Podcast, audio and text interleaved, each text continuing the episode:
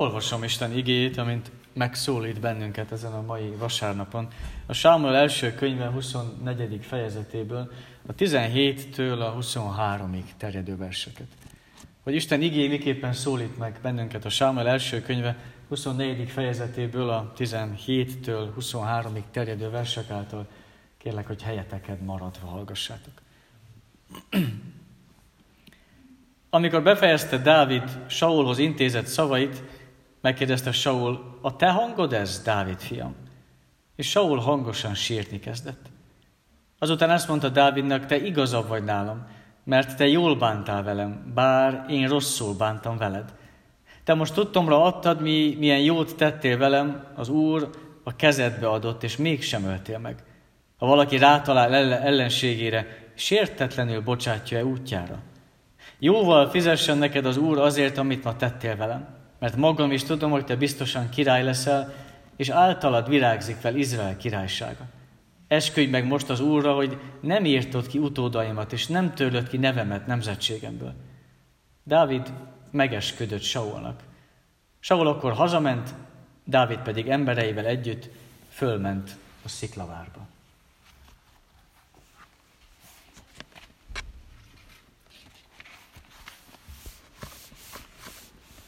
A mai Törökországnak a területén körülbelül Krisztus előtt 550 körül járunk, amikor elkezdenek építeni egy hatalmas templomot. Hatalmas, a méretét úgy mérték, úgy jegyezték le, 51 méter széles volt maga a templomnak az épülete, 105 méter hosszú, 127 oszlopa volt, mindegyik külön-külön 18 méter magas. Hatalmas templom. Akkoriban egy pogány istenőnek, Artemisnek építették, és annyira jól sikerült, hogy a világ két csodája közé is bekerült később. Eltelik körülbelül 200 év, és egyetlen éjszaka alatt az egész elpusztul. Tűznek a martalékává lesz. Rá is jönnek, és ki is derül, hogy ki volt az okozója. Egy Herostratos nevű ember az, aki szándékosan felgyújtotta, és meg is fogalmazta, hogy miért. Azért, mert szeretett volna bekerülni a történelem könyvekbe. Szerette volna, hogyha megmarad a neve, és nem csak egy kicsi névként, kicsi emberként megszületik és meghal, hanem minél tovább emlékezzenek rá, és ezért valami nagyot, hát most utólag fogalmazhatunk, hogy valami nagyon rosszat szeretett volna tenni. És a célját elérte, mert tényleg a neve megmaradt, ma is tudjuk, hogy ki volt ő, de kérdés, hogy érdemes volt így megmaradnia az ő nevének? Persze valahol mindannyian ezt szeretnénk, és ez a célunk, ha nem is kimondottan, de erre törekszünk, hogy valahogy maradjon meg a mi nevünk. Kérdés az, hogy meddig megyünk el, mennyire fontos ez nekünk, mi az, amit ezért képesek vagyunk megtenni. Mennyire fontos, hogy tényleg sokáig emlékezzenek ránk. Ugye, hogyha régen házat építettek, akkor a homlokzatba beírták az évszámot és a nevet, hát hogy lehessen tudni, kik építették, mikor is pontosan. Vagy amikor egy régi Bibliát, családi Bibliát vesz a kezébe az ember, akkor ott is a végén be van írva a családfa. Lehessen emlékezni, ki kié, ki hova tartozik. Vagy ugye ott vannak a, a varrottasok, és ezért is fontosak valahol, amellett, hogy tényleg milyen értékesek, hogy benne van a készítőnek a neve is. Vagy akár benne van az, hogy miért készült akár a konfirmáció emlékezésre a nevek, ugyanúgy benne vannak, hogy maradjon meg az utókornak, valahogy lehessen letapintva és látni, hogy mi történt, kik vagyunk mi. Mert nem szívesen bízzuk magunkat, vagy a, a nevünket az embereknek az emlékezetére. Úgy gondoljuk, az emberek felejtenek, és akkor inkább mi megpróbálunk tenni valamit, hogy a nevünk az maradjon meg. És van, aki megpróbál akkor egy híres ember lenni, mindenki tudjon róla. Van, aki megpróbál hírhett ember lenni, mint az említett gyújtogató is, hogy így emlékezzen rá mindenki. Van, aki csak úgy éli az életét, hogy majd lesz, ami lesz, emlékeznek rám, ahogy emlékeznek, vagy van, aki pedig másokra bízza, hogy nem az ő dolga, hogy milyen emlék marad meg róla az utókornak. És persze fontos az, hogy milyen emlékek maradnak meg rólunk az embereknek. De talán mégsem kellene túl sok időt szánnunk arra, mert a történelmet azt nem mérjük. A történelmet azt nem mi irányítjuk. Nem mi döntünk arról, hogy ki az, aki megmarad, és ki az, aki nem marad meg a történelemnek az emlékezetében. A kérdés az, hogy el tudjuk-e ezt engedni, és rá tudjuk-e bírni, bízni az Istenre. Rá tudunk-e hagyatkozni az Istennek az emlékezetére. Az egyiptomi fáraókról mondták azt, hogy amikor egymást követték, akkor olyan is volt, amikor az új fáraó, a régi fáraónak a nevét mindenhonnan kitöröltette, hogy ne rá emlékezzenek, hanem sokkal inkább rá az újra emlékezzenek. Mint hogyha ő írta volna a történelmet. Nem mi döntjük el, hogy kinek a neve marad meg, és kinek a neve nem marad meg. Az igazság az, hogy nem is ez számít.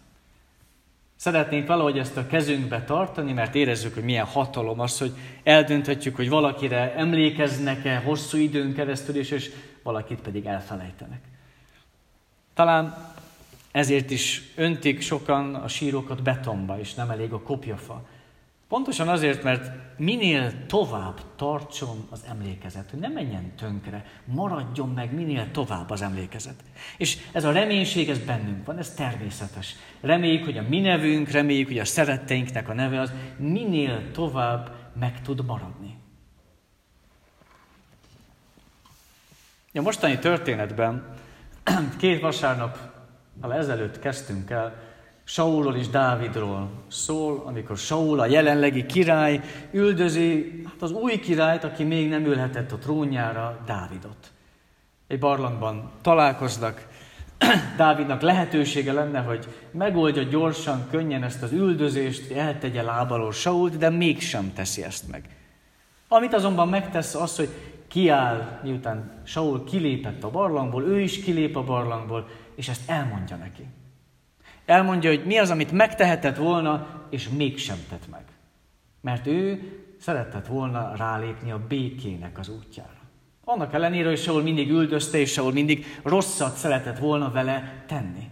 Dávid kiáll, és ezt elmondja.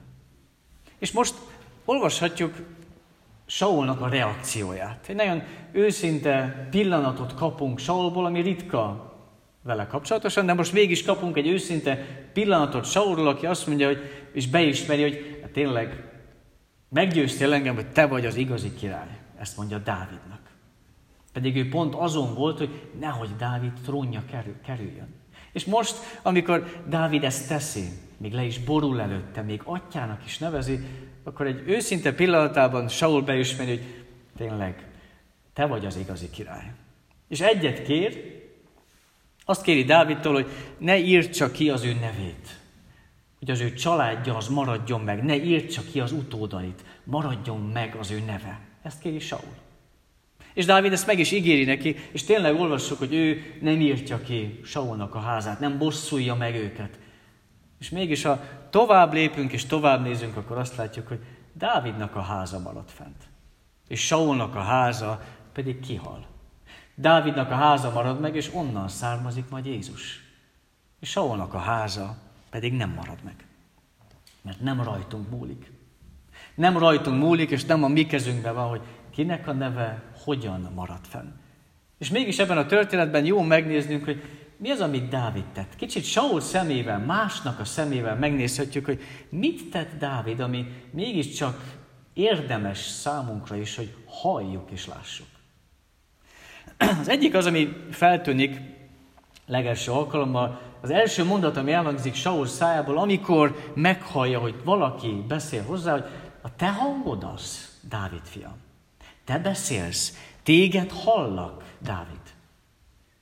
És lehet első gondolatunk az lenne, hogy hát biztos Saul nem lát jól, mert még Dávid talán a barlangnak a sötét részében van, és nem tudja biztosan, hogy ki az, aki beszél hozzá.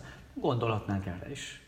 Akár arra is gondolhatnánk, hogy hát Saul már, már nem hall olyan jól, és akkor azért kérdezze, hogy biztos jól hallom, te vagy az, jól ismertem fel a hangodat?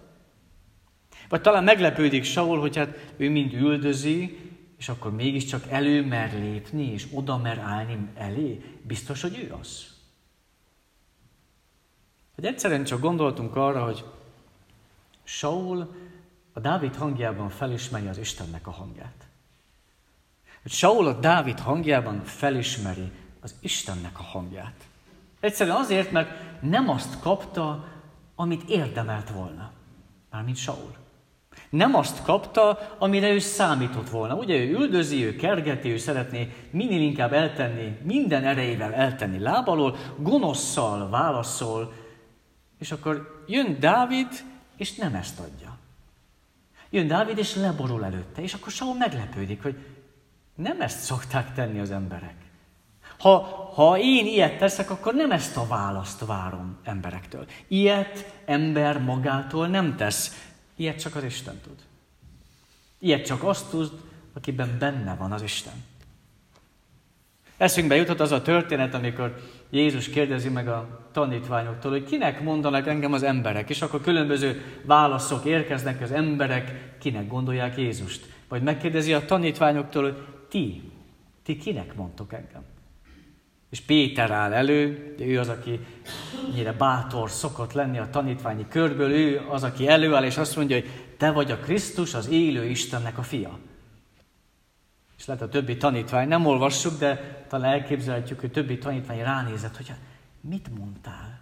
Honnan tudtad te ezt? És Jézus meg is mondja, hogy nem, nem te jelentetted ki ezt, Péter, az én mennyei atyám jelentette ki ezt neked. Nem a te szavaid voltak ezek. Hasonló dolog történt itt is, amikor Dávid átéli ezt, hogy őt üldözik, az életére törnek, gonoszt gondolnak róla, és ő mégis azt teszi, hogy leborul előtte, Saul előtt. Mégis megtartja az életét. Mégis úgy néz rá, mint Istennek a küldötte, és hogy ezt ember magától nem teszi. Ez csak azt teszi, akiben benne van az Isten.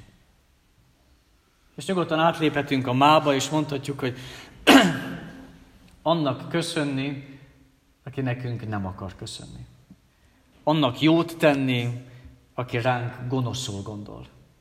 Azért imádkozni, akinek lehet, hogy mi eszébe sem jutunk. Ez nem emberi cselekedet. Ilyet ember nem tesz. Ez csak azt tudja tenni, akiben benne van az Isten. És Dávid ezt teszi. Valójában annyit tesz, hogy megengedi, hogy az Isten használja őt. Megengedi azt, hogy Isten mutassa meg önmagát Dávidban. Látszódjon meg az isteni Dávidban. Ennyit tesz. Megengedi, hogy ez látszódjon meg mások számára is. Persze, kicsit már ismerjük a történetet annyira, hogy tudjuk, ez a kibékülés olyan hosszan nem tartott. Kicsit lehet kiábrándító is, hogy Dávid ennyi mindent megtesz. Saul úgy tűnik, hogy rendezni akarja, és tényleg elismeri, hogy Dávid az igazi király, de utána az üldözés azért, ha másképp is, de folytatódik. Felmerül a kérdés, hogy akkor most mi értelme ennek az egésznek? Úgy tartós, csak egy kicsi ideig tart, miért kellett ez? Felmerül a kérdés, hogy minek kínlódni olyan emberrel, aki úgysem változik meg. Minek kínlódni olyan emberrel, akinek már lehet a szülei is ilyenek voltak, és ő sem különb. Minek kínlódjunk vele?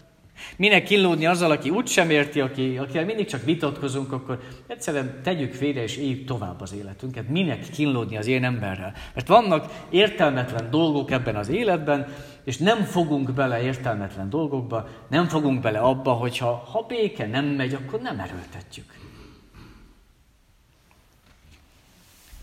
És lehet, hogy elvárnánk azt, amikor történet végéhez érkezünk, hogy akkor egy kicsit összeölelkezzenek, vagy összeboruljanak, és Saul meghívja magához Dávidot, hogy valamit tegyen mégiscsak, ami jelzi, hogy tényleg komolyan gondolja. És a történet végén azt olvassuk, hogy Saul hazamegy, és Dávid pedig a maga sziklavárába, a biztonságba. De talán még mindig nem érezte magát Saultól, Istentől, igen, de Saultól mégsem teljesen biztonságban. Mi értelme volt ennek az egész beszélgetésnek? És nagyon egyszerűen azt fogalmazhatjuk meg, hogy az értelme az volt, hogy Saul láthatta és hallhatta Dávidon keresztül az Istent. Hogy Saul hallhatta és láthatta Dávidon keresztül magát az Istent. Nem kellett valami nagyon nagy dolgot tegyen Dávid, nem kellett megváltsa a világot, nem kellett meghajjon érte, nem kellett minden éhezőt megelégítsen, vagy, vagy minden beteget meggyógyítson, és így felismerjék benne az Isten. Nem ezt kellett tegye. Ezt megtette Krisztus. Annyit kellett tegyen valójában, észrevegy, hogy én az Isten képmása vagyok, és ő is, a másik ember is az Istennek a képása. Nyugodtan mondhatjuk, hogy egy jó szó, egy bocsánat, egy mosoly, egy önzetlen cselekedet, az olyanná teszi a hangunkat, akár az Istené. Olyanná képes tenni a mi hangunkat, akár az Istené. És biztos, hogy arra is fognak emlékezni emberek, hogyha valakivel állandóan haragban voltunk, de, de talán Isten még inkább arra emlékezik, hogyha megpróbálunk megszólalni az ő hangján. Ha megpróbáljuk felmutatni, megszólítani egymást, nem csak a saját hangunkon, hanem az Istennek a hangján. Ha lépünk tovább a történetbe másodszor, akkor láthatjuk azt, hogy Saul mennyire megváltozik. Aki magabiztosan üldözte Dávidot, és mindent megtett, az hirtelen sírásba fakad. És magába roskad. Az Istennek a hangja tette ezt vele. De annyira meglepődik, hogy tényleg beismeri azt, hogy Dávid, te egy, egy sokkal igazabb ember vagy, mint én. Te igazabbul jártál el, én a gonosz utat választottam, de ennyire őszinte nem akármikor az ember csak amikor tényleg az Istennek a hangját hallja. És azt fogalmazza meg Saul, hogy én nem tudom ezt neked visszafizetni. Semmilyen fizetséget neked ezért nem tudok adni cserébe. Olyan hatalmas dolog ez, amit tettél, megtartottad az életemet, de ezt nem tudom visszafizetni neked, ezt csak az Isten tudja visszafizetni. Csak ő tudja ezt visszaadni méltó módon, én nem. Én a gonosz úton járok, én nem tudom ezt neked, de az Isten ő vissza tudja ezt neked adni. Ha valaki megmenti a mi életünket, akkor úgy érezzük, hogy egy életre lekötelez, és meg is kérdezhetnénk akár, hogy akkor hogyan tudjuk ezt valaha is meghálálni. És Saul annyira őszinte, hogy megfogalmazza azt, hogy ő, ő erre nem képes. Ő annyira ember, hogy nem tud hasonlót adni Dávidnak, hogy megmentse az életét, ezt csak Isten tudja visszafizetni. Istennek az áldása az, amit kaphat cserébe Dávid. És azért különleges ez a, az őszinte pillanata Saulnak, mert ha magunkban nézzük mi magunk a fizetséget vagy a hálát, azt nagyon sokszor a másik embertől, a többi embertől várjuk. Többiektől várjuk azt, hogyha én kedves voltam valakivel, én segítettem valakinek, akkor, akkor az annyit megérdemlek, hogy majd ők is segítsenek vissza engem. Ha én adtam valakinek, és nem kaptam vissza, akkor megfogalmazom, hogy bezzeg, én adtam, és akkor ő mi nem tud visszaadni. Így érezzük, ez a természetes emberi gondolkodásunk, ebbe vagyunk benne, hogy úgy bánunk a másik emberrel, ahogy ő is bánik velünk. Ki mit érdemel? Azt kapja, szerintünk. Ha valaki gonoszt tesz, akkor természetesen ezt is érdemli, ezt is kaphatja meg. Így működik. Ha valaki egy önzetlen és tényleg segítőkész ember, akkor majd ezt is várhatja el a többi embertől, mert ezt adta, akkor ezt is kapja majd vissza. És valahol érezzük, hogy mennyire téves ez a gondolkodásmód. Mert nem azt kapjuk, amit beleteszünk, nem emberektől kapjuk vissza a fizetséget. És annyira téves gondolkodás az is, hogy úgy gondoljuk, hogy hát majd, amit emberek elvettek tőlünk, azt majd Isten sokszorosan visszafizeti nekünk. És ez nem így működik. Szeretnénk hinni azt, hogy amit kapunk, azt azért kapjuk, mert megértemeljük, mert, a, mert az emberek majd felismerik, hogy milyen jók és milyen nagy képességeink vannak, és akkor ezért visszafizetik nekünk. Szeretnénk hinni azt, hogyha legalább Isten letekint és lát bennünket, akkor dicsekedjen vele, és, és bőségesen áldjon meg bennünket. Szeretnénk ezt.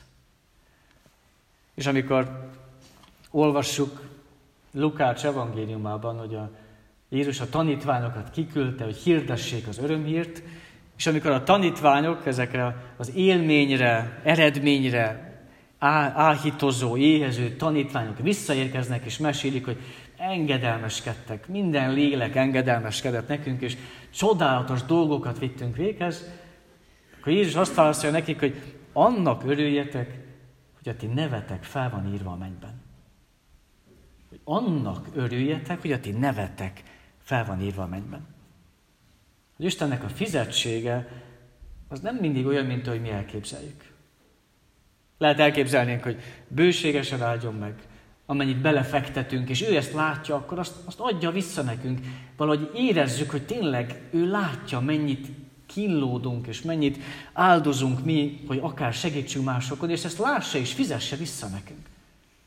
Ha emberektől nem, legalább tőle elvárjuk azt. És Istennek a fizetsége nem mindig olyan, mint amit mi szeretnénk, vagy amit elvárnánk.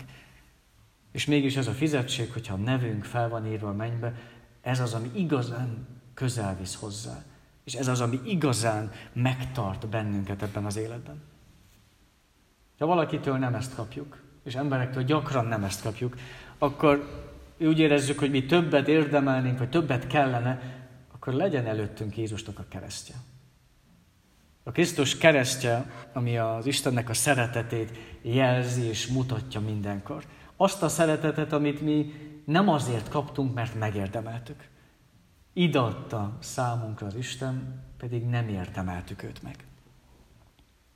Ha keressük a mi utunkat, ha keressük a módját, hogy a mi nevünk megmaradjon, akkor minden utunk, minden névkeresésünk ide, a kereszthez vezessen bennünket.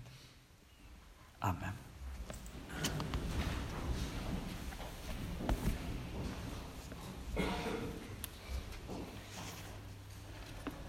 481. énekünknek mind a két vers szakát énekeljük.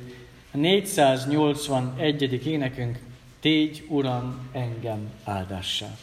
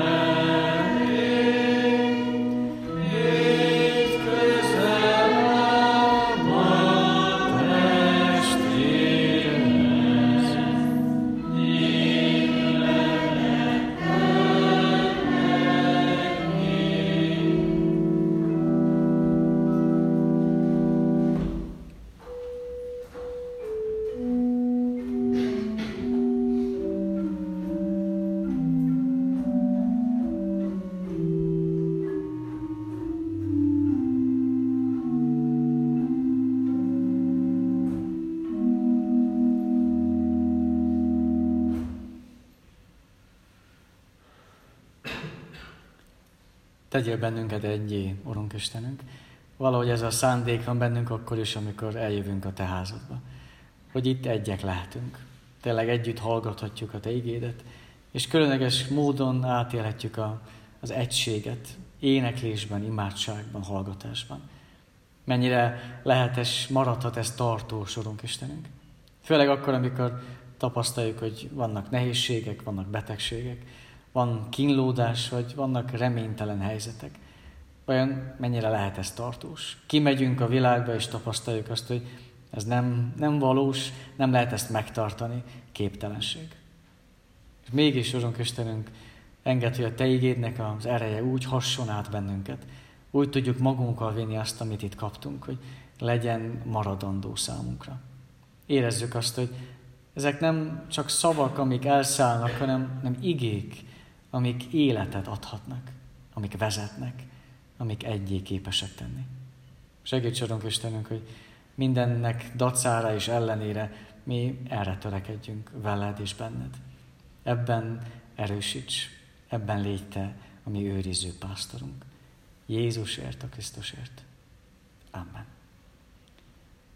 Bizalommal tárjátok fel szíveteket Isten előtt.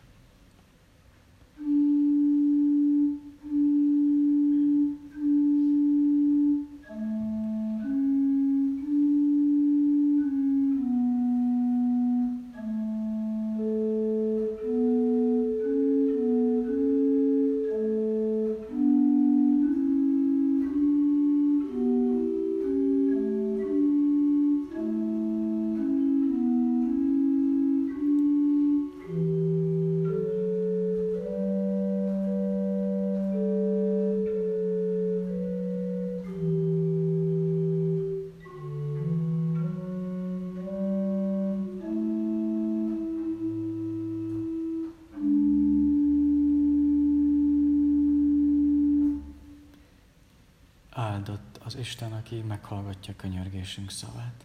Amen. Mi atyánk, aki a mennyekben vagy, szenteltessék meg a te neved. Jöjjön el a te országod.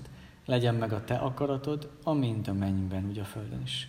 Minden napi kenyerünket add meg nékünk ma, és bocsásd meg védkeinket, miképpen mi is megbocsátunk az ellenünk védkezőknek.